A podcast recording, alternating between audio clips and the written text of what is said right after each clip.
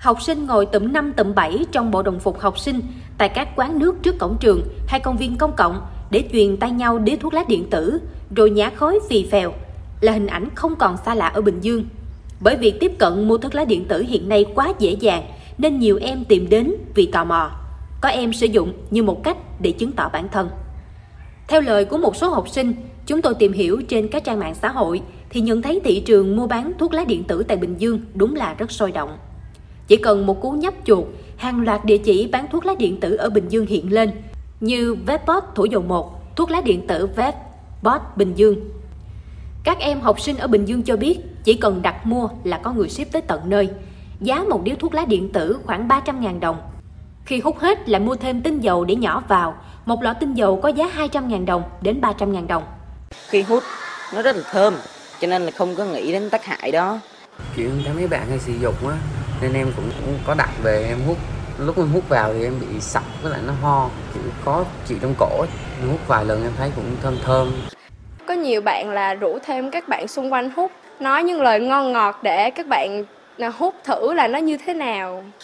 Cảnh học sinh đang mặc đồng phục sảng khoái nhả từng làn khói thơm trên đường phố. Trong quán nước khiến các bậc phụ huynh lo lắng và mong muốn có giải pháp ngăn chặn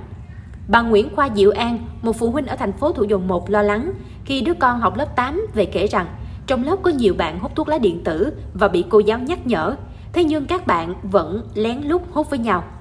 Do đó thì ờ, cần phải tuyên truyền nhiều hơn nữa cho các em học sinh về cái ờ, tác hại của cái ờ, thuốc lá điện tử cũng như là chúng ta cũng phải có những cái biện pháp để ngăn chặn cũng như hạn chế cái việc bán thuốc lá điện tử ở ngoài trường bởi vì ngoài trường thì giáo viên không thể can thiệp và cũng như xử lý được. Theo khuyến cáo của Tổ chức Y tế Thế giới, thuốc lá điện tử gây ra hàng loạt tác hại đối với sức khỏe của người sử dụng, như ảnh hưởng tới khả năng sinh sản, chức năng nhận thức bị ảnh hưởng, gây nghiện, ảnh hưởng đến tim và phổi. Tuy nhiên, ở lứa tuổi mới lớn, nhiều em đã không mấy quan tâm đến vấn đề này. Gần đây, ở các tỉnh thành có nhiều trường hợp học sinh bị ngộ độc sau khi hút thuốc lá điện tử. Đây cũng là hồi chuông báo động về tác hại của thuốc lá đối với giới trẻ. Để ngăn chặn các tệ nạn tấn công học đường, thời gian qua, công an các địa phương, tỉnh đoàn, Sở Giáo dục Đào tạo Bình Dương cũng đã liên tục tổ chức các buổi tuyên truyền cho học sinh. Riêng Sở Giáo dục Đào tạo cũng đã đưa nội dung phòng chống tác hại của thuốc lá điếu, thuốc lá điện tử, tác hại của ma túy, chất gây nghiện, lồng ghép giảng dạy chính khóa vào các môn học, đồng thời tăng cường công tác kiểm tra, giám sát việc thực thi quy định cấm hút thuốc, kể cả thuốc lá điện tử tại các cơ sở giáo dục, trường học. Ông Nguyễn Văn Phong, Phó Giám đốc Sở Giáo dục Đào tạo tỉnh Bình Dương cho biết, hiện nay các trường trong tỉnh số lượng học sinh rất đông nên khó kiểm soát được tình trạng học sinh hút thuốc lá điện tử. Để ngăn chặn việc thuốc lá điện tử xâm nhập trường học thì bên cạnh việc kiểm tra nhắc nhở, xử phạt học sinh thì cũng cần các ngành chức năng chặn nơi bán. Thuốc lá điện tử này thì đa số là mua từ bên ngoài và đặc biệt là ở cổng trường. Các em lén lút mua ở bên ngoài rồi rồi lén lút mang vào trường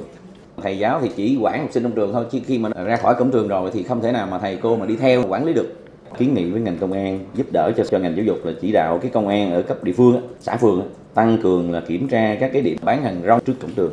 Tình trạng thanh thiếu niên sử dụng thuốc lá điện tử hiện nay đang rất đáng lo ngại, nhưng nghiêm trọng hơn đó là hiểm họa từ những loại ma túy thế hệ mới được đưa vào trong những điếu thuốc lá chứa tinh dầu có vẻ ngoài hấp dẫn.